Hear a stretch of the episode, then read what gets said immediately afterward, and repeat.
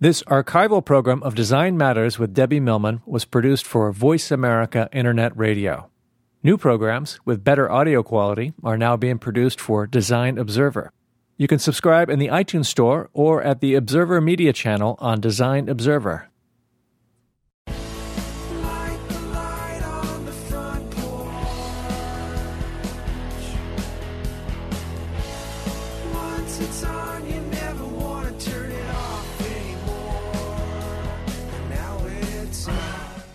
Welcome to a special edition of the Zoom In podcast, coming to you from the Design Matters event in San Francisco, hosted by Adobe and the AIGA.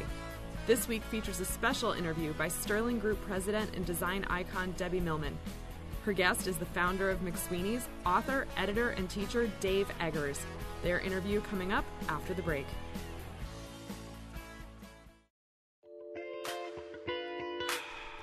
Photoshop CS has many new advanced features for animation, video, and web ready graphics. Learn these techniques and much, much more with the Digital Media Training Series, DMTS. Our fully interactive training DVD features Adobe certified instructor Steve Weinreib. The DVD comes complete with professional digital photos so you can work alongside our expert instructor to create stunning website imagery using Photoshop. The Digital Media Training Series, DMTS. The fastest, easiest way to learn Adobe software, guaranteed. Find us online at www.digitalmediatraining.com. Debbie will be speaking with San Francisco's own Dave Eggers. So please join me in welcoming the very amazing Debbie Millman.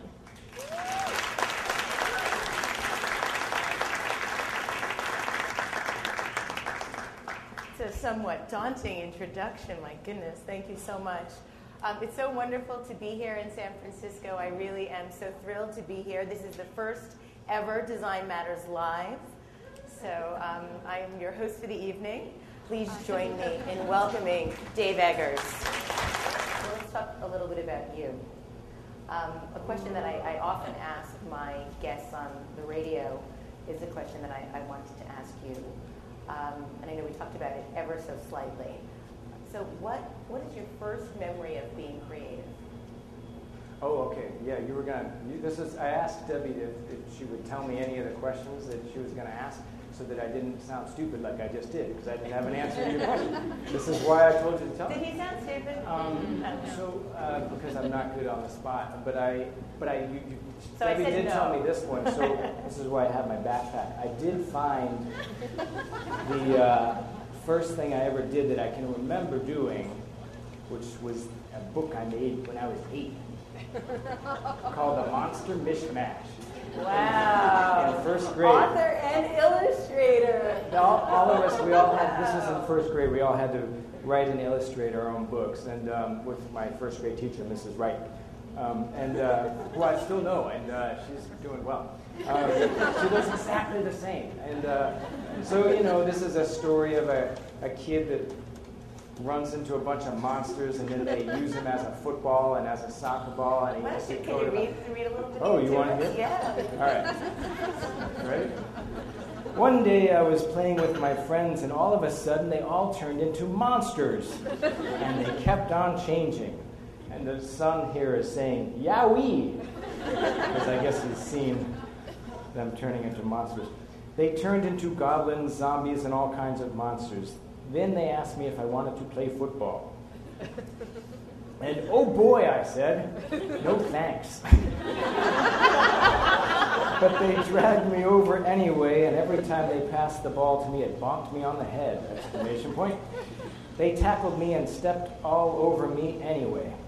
At last, I was completely demolished, and now they asked me if I wanted to play soccer. Harry's wearing a cast and a bandage on his face. What Freud would say about this. Yeah, and they dragged me over again, and every time they kicked the ball to me, it completely knocked me down. Should I keep going? He's about to go into the hospital. So after I was completely demolished for the second time, an ambulance came, and then 10 seconds later, I fell out, and he's like falling out the back of the ambulance. Remember that episode of The Simpsons where he keeps falling down? the monsters were still there, and I tried to run, but they got me. Then they played tennis with me. So here he is, just as the tennis ball.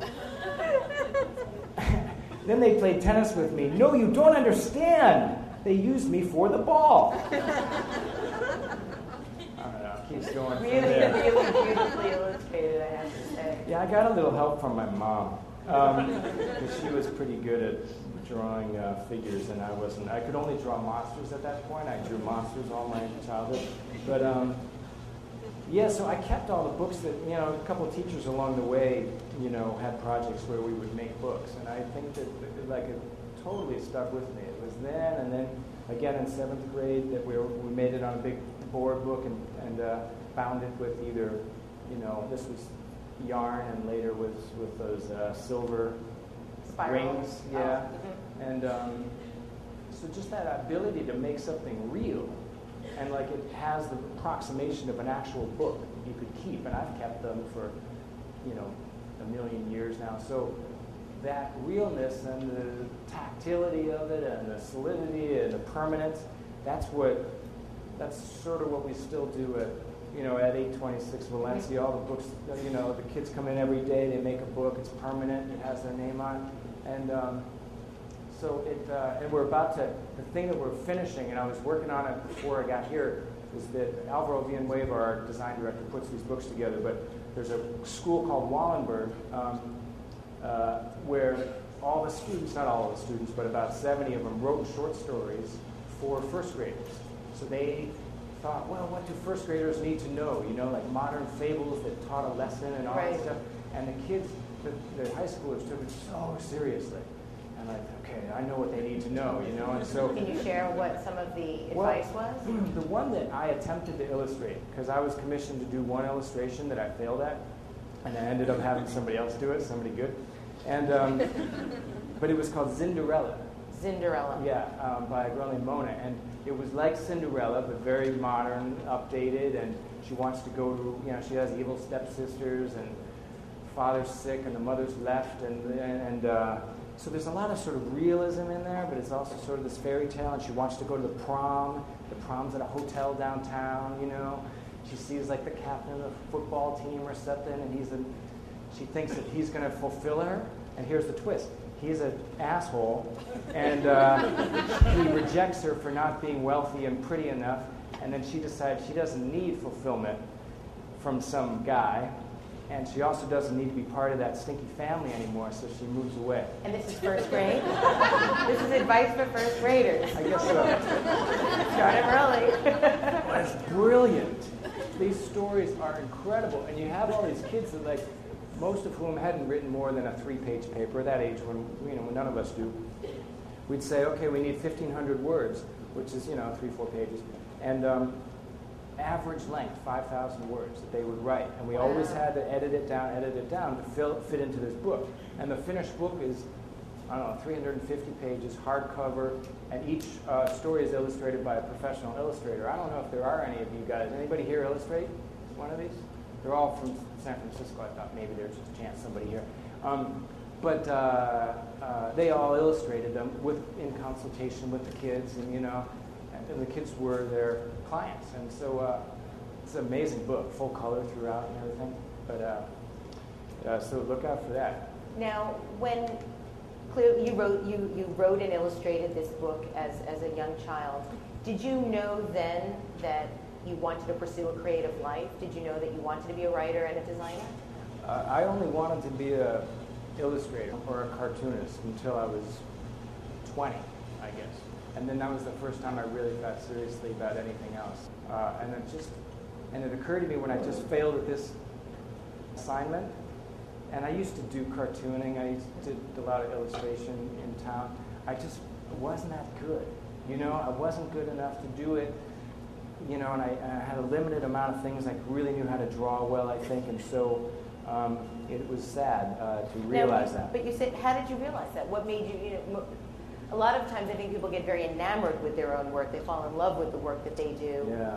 What gave you that sense that you weren't good enough? Oh, I don't know. I never liked anything I ever drew. I mean, it was always fell short because that was the weird thing, and that's the difference, at least for me, in terms of design and illustration and painting because if you don't get a likeness right away or if it doesn't look the way you want it to, within a certain amount of time you overwork it, it's going to look terrible and it'll never get there. But with writing and you know and design for me, you can keep on wiping the slate clean or reworking it, or it, it bears more drafts. Uh, it doesn't suffer from that overworking. You know, I, where I used to work in oil, and if you don't get it pretty soon, pretty early on, it's going to look terrible, and you can't. You got to start over. And um, so uh, I could never make it look on the canvas what it looked like in my head. And this you're was just last week. It happened again, and it's just very frustrating. You know, it's like being growing up. and You think you, you can play football or something, or you that you're fast when you're a kid, and you, you're not fast. You know, and uh, somebody has to wake you up and say that, no matter how good the wind feels in your hair when you're in first grade running the 440 or whatever, you're actually not fast. That was another realization. So, how confident are you in your own judgment of what's good and what isn't good? I'm pretty confident. I'm Yeah. a really cold, I can get a really cold hard look on anything I do. So I know when it stinks, usually. Um, if I give myself that distance, Mhm. you know. So um, I knew that my first two attempts at this last illustration were bad.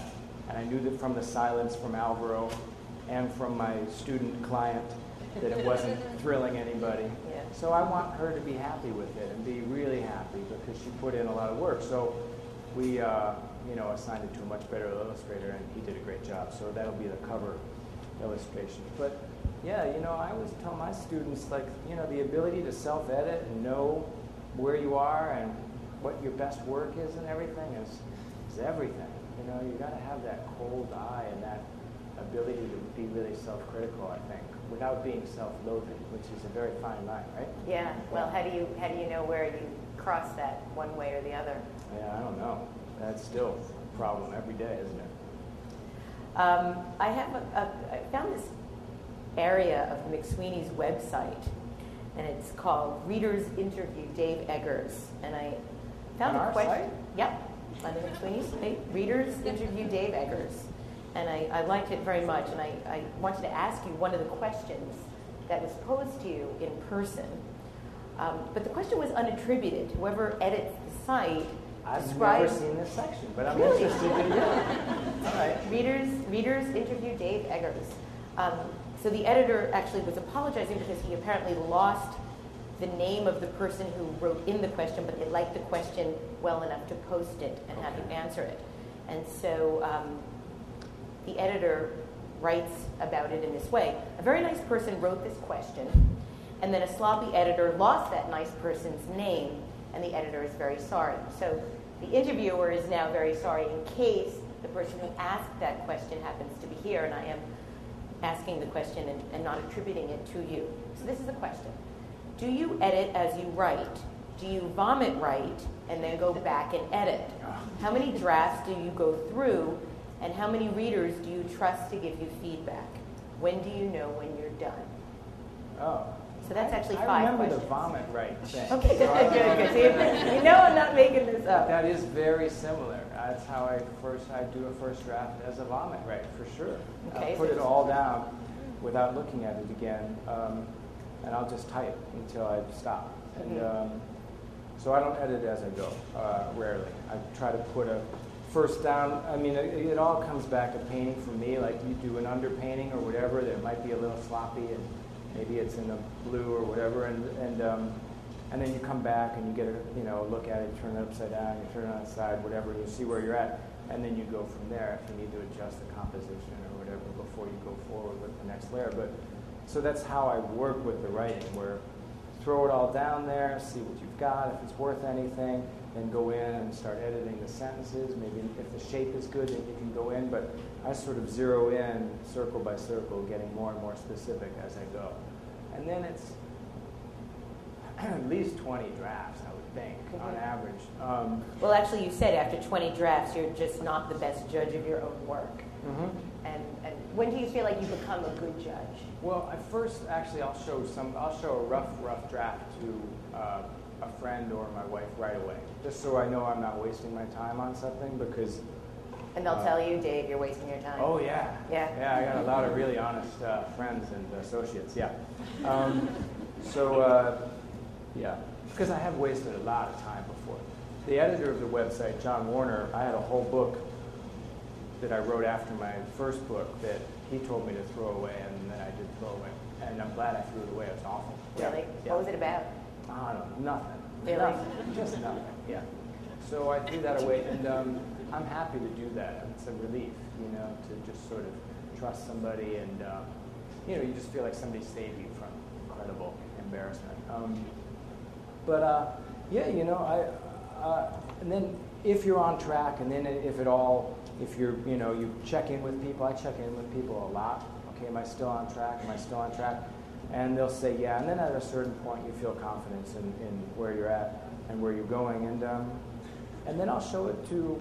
Before I publish anything, it's probably ten people, and I'll target who I want to like that or who I want to understand it. I say, if, and sometimes it's former students. I like hit them up a lot. You know, they're in college or whatever now. But I say, if this person doesn't like it, I'm screwed. So, or if this person doesn't connect at some point with it, then it's I'm, I haven't succeeded. And uh, or I go to old high school English teachers. You know, one of my English teachers was my main reader for What is the What to find out if I was on track because he was coming from a very, you know, he didn't know I was working on a book about Sudan, da, da, da.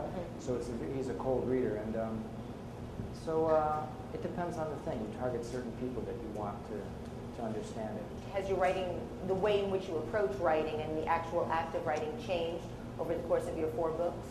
Yeah, In what way? Um, I've just gotten a lot more patient, and um, like my second book, I didn't get, I didn't have enough distance from it. I, And this is the one that you threw away? no, the second one I published, uh, Velocity. Oh, okay, so that was between the second and the third book that you threw Yeah, away? Velocity was an extension of the final chapter of the book I threw away. Okay. So um, that was the, the whole plot of Velocity was just the last of like 13 chapters, and then I just kind of expanded it. But um, yeah, that one I released. I've sent it to press, I guess, eight days or something after I finished writing it. Um, I mean, I was checking it along the way and rereading it along the way, but I'm always still working on it until the last minute. But that one I was working on too much. Um, so each of the first five editions were very different. Like I kept changing it as I went along because I felt like I hadn't, the paint was still wet on it. Um, so there's all these different editions. When do you, when do you know that an idea that you have is book worthy? Um, these days, I, I think about a book for about a year before I would engage in actually writing it. So I've got two that I'm thinking about right now. This my, my favorite living writer is a guy named Edward P. Jones, and he wrote a book called The Known World. Anybody read this book, The Known World? A couple people. Um, I urge it upon you. I will pay you, pay for it for you, send me a bill at 826 Valencia. Um, because it's a book that a lot of people have heard of, but not everybody's read. It won every prize, won the, book, the Pulitzer, everything else, but it hasn't been read as well as it should. And I think that maybe the subject matter is daunting for a lot of people. It seems like it'll be depressing, but it's incredibly beautiful. But this guy, he was working like a, you know, sort of a not such a great desk job, analyzing financial articles for some reason, and uh, and he walked around with his book in his head for ten years before he put a word down, nothing. And then finally, he had it all figured out, every aspect of it, every you know twist and turn. He knew every character inside and out, like you'd know members of your family at that point. And um, and then he wrote it in three months, and um, and it reads. It's a masterpiece. It's just there's not a word out of place. It all comes out whole, as the best books do, I think. And um, the known world. Although all of his books are great, he just had a new story, uh, story collection called All, all Aunt Hagar's Children. Um, but I would read that third before Lost in the City, or after Lost in the City, and But first, the known world. Known World. Yes. No one will be disappointed. If you find the first 80 pages slow, keep trudging through. So, so you had one of these situations with your book that I think any creative person hopes for in their life, which is success. Yeah. You publish something, you put something out there, and all of a sudden, everybody wants to read it, everybody wants to understand it, everybody wants to be a part of it, everybody wants a part of you. How did that feel? Uh, it was really uncomfortable uh, with that book because that book was my first book was designed for a small readership. I had a cartoon in the city called Smarter Feller for a while. That changed title several times too. Yeah, that's a long story. um, but um, so when I when I wrote that book, I was pretty familiar with those readers. I would have garage sales, and people would come and bring me melons, and if they brought me a melon, I would give them a free drawing, things like that, you know. And so I met a lot of. That sounds- Picasso used to do it's that a true too. story. What? Picasso used to do that. With a melon? Well, he used to go to a restaurant and pay them in a drawing. Oh, okay, yeah, right. So, okay, yeah. Um, but I, you know, I did a lot of stuff trying to, because I was really, I liked that audience a lot. I liked those, the people that read it and liked it as as uh, as ugly and uh, hacky as a cartoon it, it was. But um, I think they felt bad for me and uh, they read it, and um, so it was a nice five years that I did this cartoon, and I was just really familiar with that readership, and. Um, so when I wrote that book, I and the publishers and my friends that were in the book all expected that same readership, whatever it is, five, 10,000 people in San Francisco. And um, so they printed 10,000 copies of the book, and that was it. And, uh, and all my friends who had agreed to be in it were like, yeah, sure, you can print my phone number, you know, which, you know, I had five Did of you have to get permission from Puck, by the way? No, no, uh, because it's my accountant meeting him, so you don't need permission. But um, you guys remember Puck? Yeah. Um, met him. Everybody knows that Dave Not tried out for the real here. world San Francisco, right? That's a stretch thing. I tried out. Yeah, I guess I did. Uh, so, uh, but uh, yeah, and so I had my friends' phone numbers in there. I got their permission to put five of their real phone numbers in the first edition. Working phone numbers. We all thought it was really funny. You know, like wouldn't that be funny? No one's done that before. And um, and then when the book sold more than the you know the, the print run, um, then everybody got it. We all freaked out because uh, people were using the phone numbers and, uh, you know, a lot of sl- slumber party crank calls and stuff like that. And, um, and so, and a friend of mine just changed her number like a year and a half ago. Like she had a lot of calls over the years. But, What would she say to people when they call? well, she would chat with them. She's just very outgoing, you know. Like be really, Which, which character?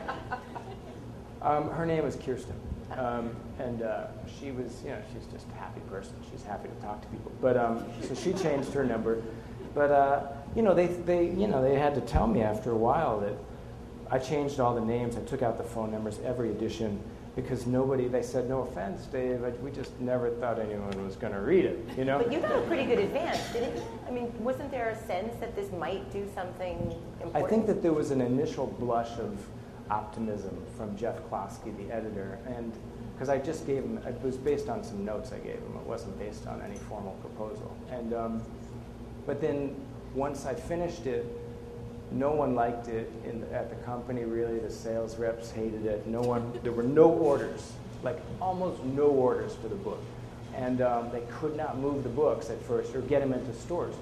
And So Geoff actually had me at the office signing book plates, thousands of them, trying to think like, well, maybe we can get them remainder, you know, the sales in the remainder bin if they're signed, you know, like try to get rid of them Yeah, that way. that at sticker autographed copy.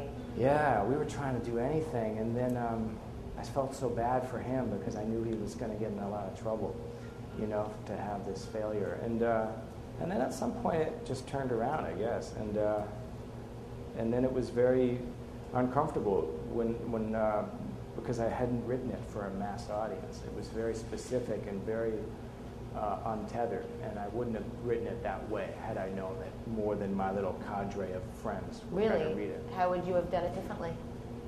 Oh, million things. I can't read that book. People remind me of things that are in that book. I'm horrified that I revealed them, or you know, it's horrifying. Yeah, And you would have done it differently. yeah. It would have been fiction for one thing, for sure. Absolutely. I tell everybody because I teach memoir writing to adults at 826, and I always tell everybody to fictionalize that sucker. You know, like to, it's going to live longer than you are. So um, there's uh, little to be gained from uh, you know, writing it as uh, as nonfiction. So. Um, What did you think about the whole Million Little Pieces, James Frey, memoir-ish situation? Um, it was just, I think it's the pressures of that, of the world. You know, he tried to sell it as a novel. Would have made a good novel. I hear. I haven't read the book, but I, people like it. You know, and uh, why can't it be a novel? But then he couldn't sell it as a novel, so he sold it as a memoir, and that's. It's not entirely his fault. It's the pressures of the marketplace and how they like the memoirs now. You know, and um, it's too bad because through the history of literature, usually one's first book was a semi-autobiographical novel. This is the tradition, you know. And but now, you know, you can do a lot better financially, I guess, if you uh, if if it's if it's if you can say it's absolutely true or whatever. People readers want that, which I don't have any judgment on it. Uh, Maybe that's okay, but he should have just said what he was doing. Because I was, when I was trained as a journalist in college, like I was so obsessive about you can't put anything within quotation marks unless you have it on tape, you know?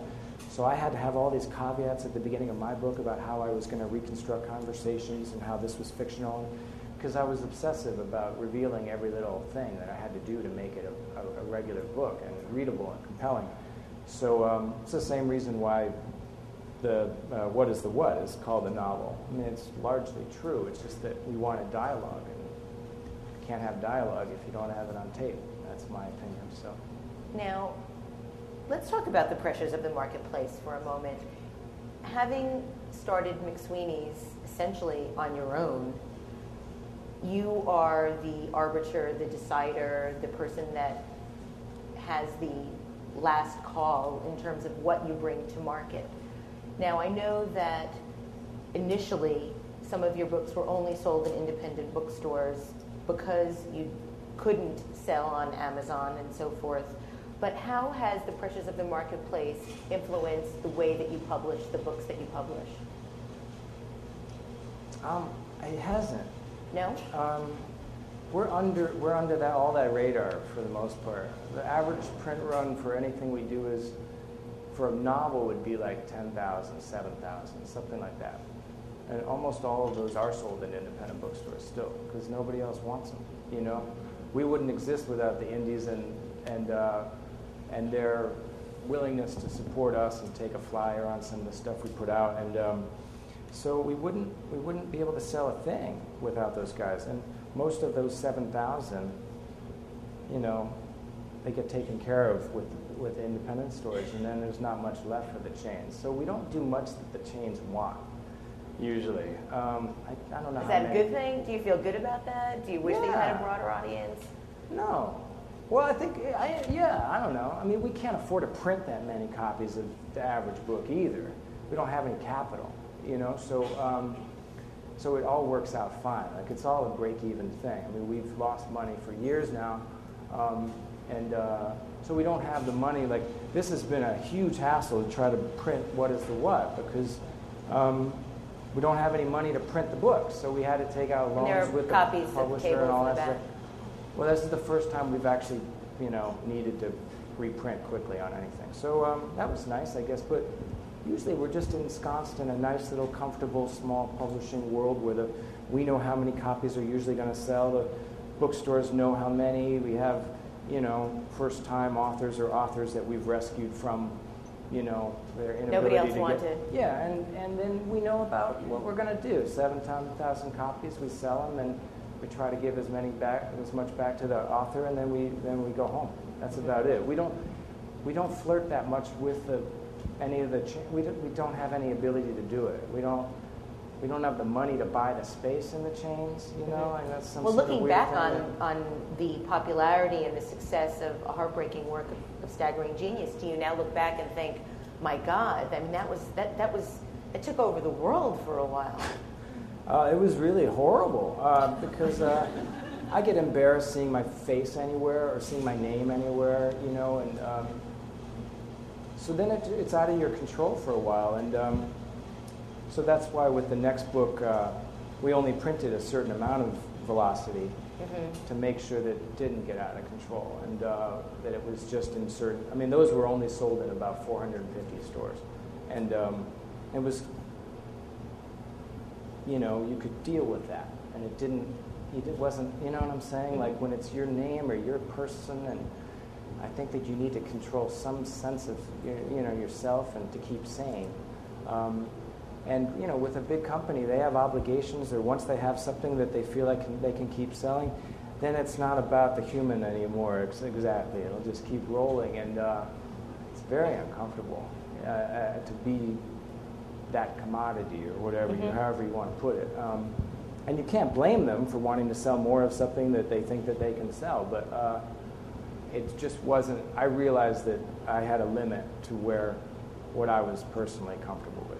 There was a quote in, in Heartbreaking Work that I, I wanted to ask you about. You wrote, If you don't want anyone to know about your existence, you might as well kill yourself. You're taking up space, air. Sorry, that- to, sorry if I'm. Uh, Is that who's saying that in that book? See, this is why I'm horrified by that book. Like everything, every time anyone I see I anything, think Dave is just saying, wanna- Dave in the book is saying, Ah. no, I think he's saying it for like effect, isn't he? Or is he really saying that? I don't know. Well, that- it's I- I terrible. Don't you wanna just figure- kick that guy in the head like over and over? Yeah, that's why. Yeah, I try to stay clear from, from of that book. Right, but it was, but it was about the rawness of it. I knew when I was writing it that it was going to be raw, and that that was maybe why I was doing it, and try to capture something, you know, like that sort of wildness that you feel at a certain age, and you know, you're sort of. I think anybody can relate to that. I Really? mean, if they don't feel like they're doing something that contributes or something with meaning or something that can be remembered, you know, why, why participate? Yeah, I guess I just wouldn't have phrased it that way. You know, like that's a, uh, way too many experiences with actual death and suicide to have phrased it that way. So I, um, yeah, it's just a rash kind of young person's thing to say, I guess. And uh, but you know, college kids that read the book seem to understand the book or identify with it. I feel like it's pretty young and horrifying, but uh, I don't know. Well, let's talk a little bit about McSweeney's. I've, I've read the following descriptions of McSweeney's it's a universal community, a literary clique, an indie publishing empire. Um, any of them you feel are accurate descriptions? How would you describe it? Um, we have six people that work in a really disgustingly ugly office that we don't know how to decorate. We're all slobs, and very few of us had any experience before doing this. Our president or publisher, or I don't know, we're switching titles all the time, named Barb, who's a friend of mine from high school, and I said, Barb, you want to try to work the books on this company? And she said, okay.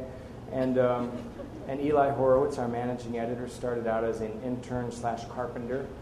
Uh, we were building a 826 Valencia. He built like some of the, built the fish tank area and some other stuff, you know. And uh, in the pirate store. The pirate store is Yeah. in front, and in, and in Brooklyn it's the superhero store Yeah. in front of the school. Yeah. So, you know, Eli and I used to just talk about books while we were working and trying to get the space set up. And I just realized he knew a lot about books. And um, when we had room for, or money for an editor, he was the first hire. But we have no clue what we're doing. Like every other day, we're reminded of how little we know.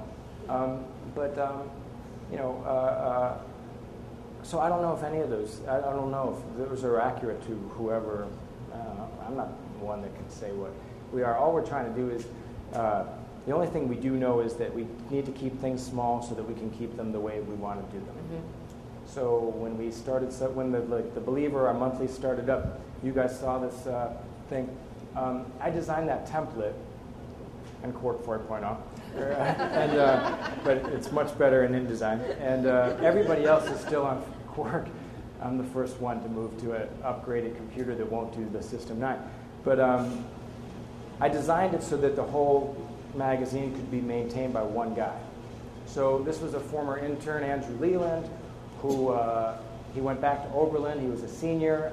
He said, if a job opens up, let me know. Don't let my being in college, you know, preclude me from being considered. So when we thought we were going to put a monthly together, and I figured out, you know, okay, well, Barb did some numbers, and my wife and Heidi Julavits were the editors. We were all talking. We figured out we, maybe we could do it.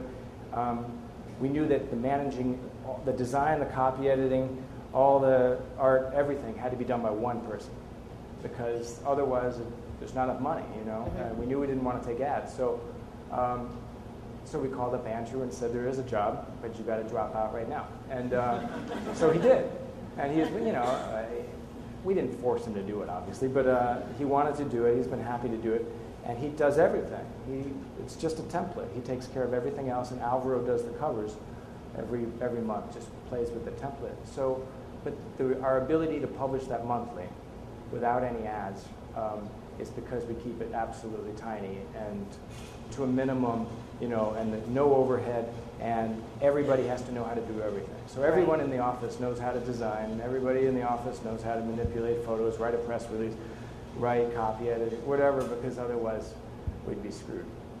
Uh, or we wouldn't be able to do it the way we wanted to do it. I read in New York Magazine that you said that whether doing books in hardcover or putting in every bell or whistle we can, vellum, different paper stocks, that stuff interests me just as much, sometimes even more than the words on the page. So why, you don't think you said that? I don't know. I'm, I say so many dumb things. I'm sorry. I've been saying lots of dumb things today. Um, Um, I just was wondering, design seems really important to you. Obviously, you've been um, acknowledged as somebody that's really interested and a big fan of design. Obviously, the work was in the Cooper Hewitt Design Triennial and the last triennial. Um, I can show one of the issues here, one of my favorite issues, McSweeney's 19, which is actually was printed in a cigar box. Um, tell us about why you feel design has been such a, a big part of the work that you do. Um, well, it started because I was a designer for years here.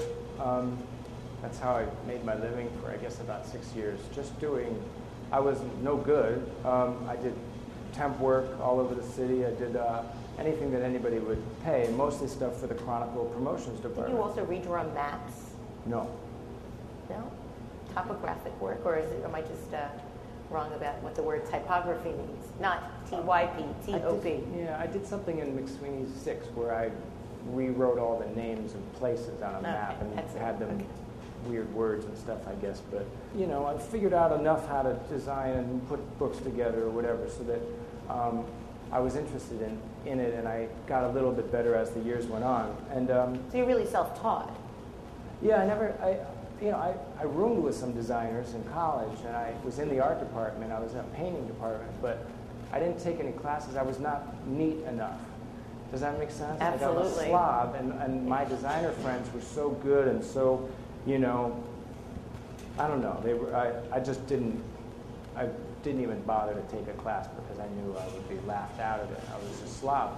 So, and I was a slob until the first issue of McSweeney's when I first figured out how to apply what I like about type and how I like things to look and studying old Bibles and old pamphlets and center justification and, you know, and working with, and I thought, and I was into the idea of a constraint. So we started working with just one font, Garamond 3, which is pretty much what we've done 97% of everything we've done is one font. And just trying to use that constraint in black ink and white paper and say, all right, what can you do with just that? What if we threw away all images, everything else, and just sort of went with that? And um, so, because of that constraint, I guess I became a better designer for the first time. And, um, and then it just became a way to honor the words, to dignify the words, to make them permanent, to try to get them read by as many people as possible. And every issue of McSweeney's changes in some way, both because we like to experiment with the form and to say what hasn't been done for a while, what kind of old printing technique can we resurrect, who hasn't done a cigar box. The new issue is uh, magnets, so the three booklets are held, you know, are bound in with magnets, you know, because we. And do you, you come up with all of these ideas yourself? yeah. Oh no, not always at all. It's always a collective. Like somebody, um, a local designer named Elizabeth Carries, I think years ago, said, "What about magnets?" And then Eli went to our printer and said, "Can you do magnets?" So that's these booklets stick in with magnets. And so, um, and then, but we think if we make the package beautiful in some way, or permanent, or care about the craft and the tactility of it, then it'll stay longer, it'll exist longer, the words inside will be honored, and maybe they'll be read. So that's the designer, that's our task, is try to, you know, uh, give as much dignity uh, and permanence to the words, I guess. And so the more you, more time and craft you put into that, I think the better off the better, you know, the, the words are served, I guess. What do you hope for the future? I hope that we can keep. I mean, when I think of our little entity a couple miles away, you know, I just hope that it stays just like it is. Like I'm really happy with what we're doing, about the size of things. We're, I think that we're all happy with the work we're putting out. Um, there's a guy back there, Chris Ying, who's our managing editor of a new series called Voice of Witness: Oral Histories that illuminate human rights abuses around the world. We're trying to get that going. Um, a, there's a designer here, uh, Eric Hyman. We're trying to get, going to ask him to redesign our series because I did it, but it was, doesn't look good. Um, so I'm hope that that works out well, you know, and that that can get out there and that we'll continue to do it. We just feel very lucky that we exist, that we're able to do it the way that we wanted to do it without too many compromises. We, we were right in that scale means everything, you know, in terms of keeping it personal and keeping it uh, the way that you want to, you know, and among friends and and with the integrity that you know you value. So everything is sort of scale and what you're and having your goals within a certain with parameters that are rational and um, realistic and humane.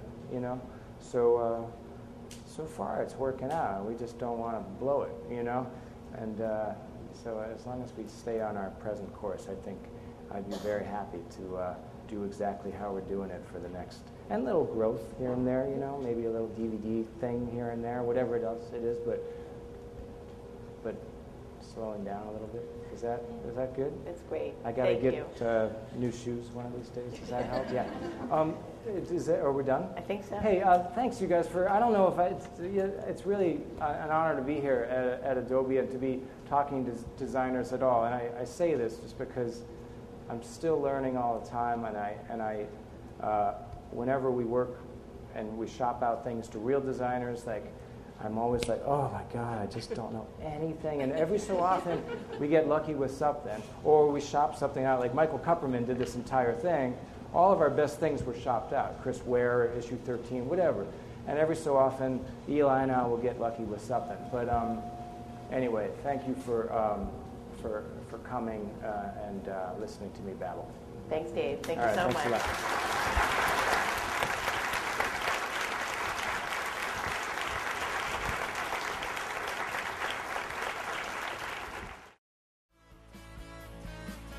Lot. Zoom In welcomes your feedback and story ideas. Write to us at zoomin at magnetmediafilms.com. This podcast is a production of Zoom In Online and Magnet Media Incorporated. All rights reserved.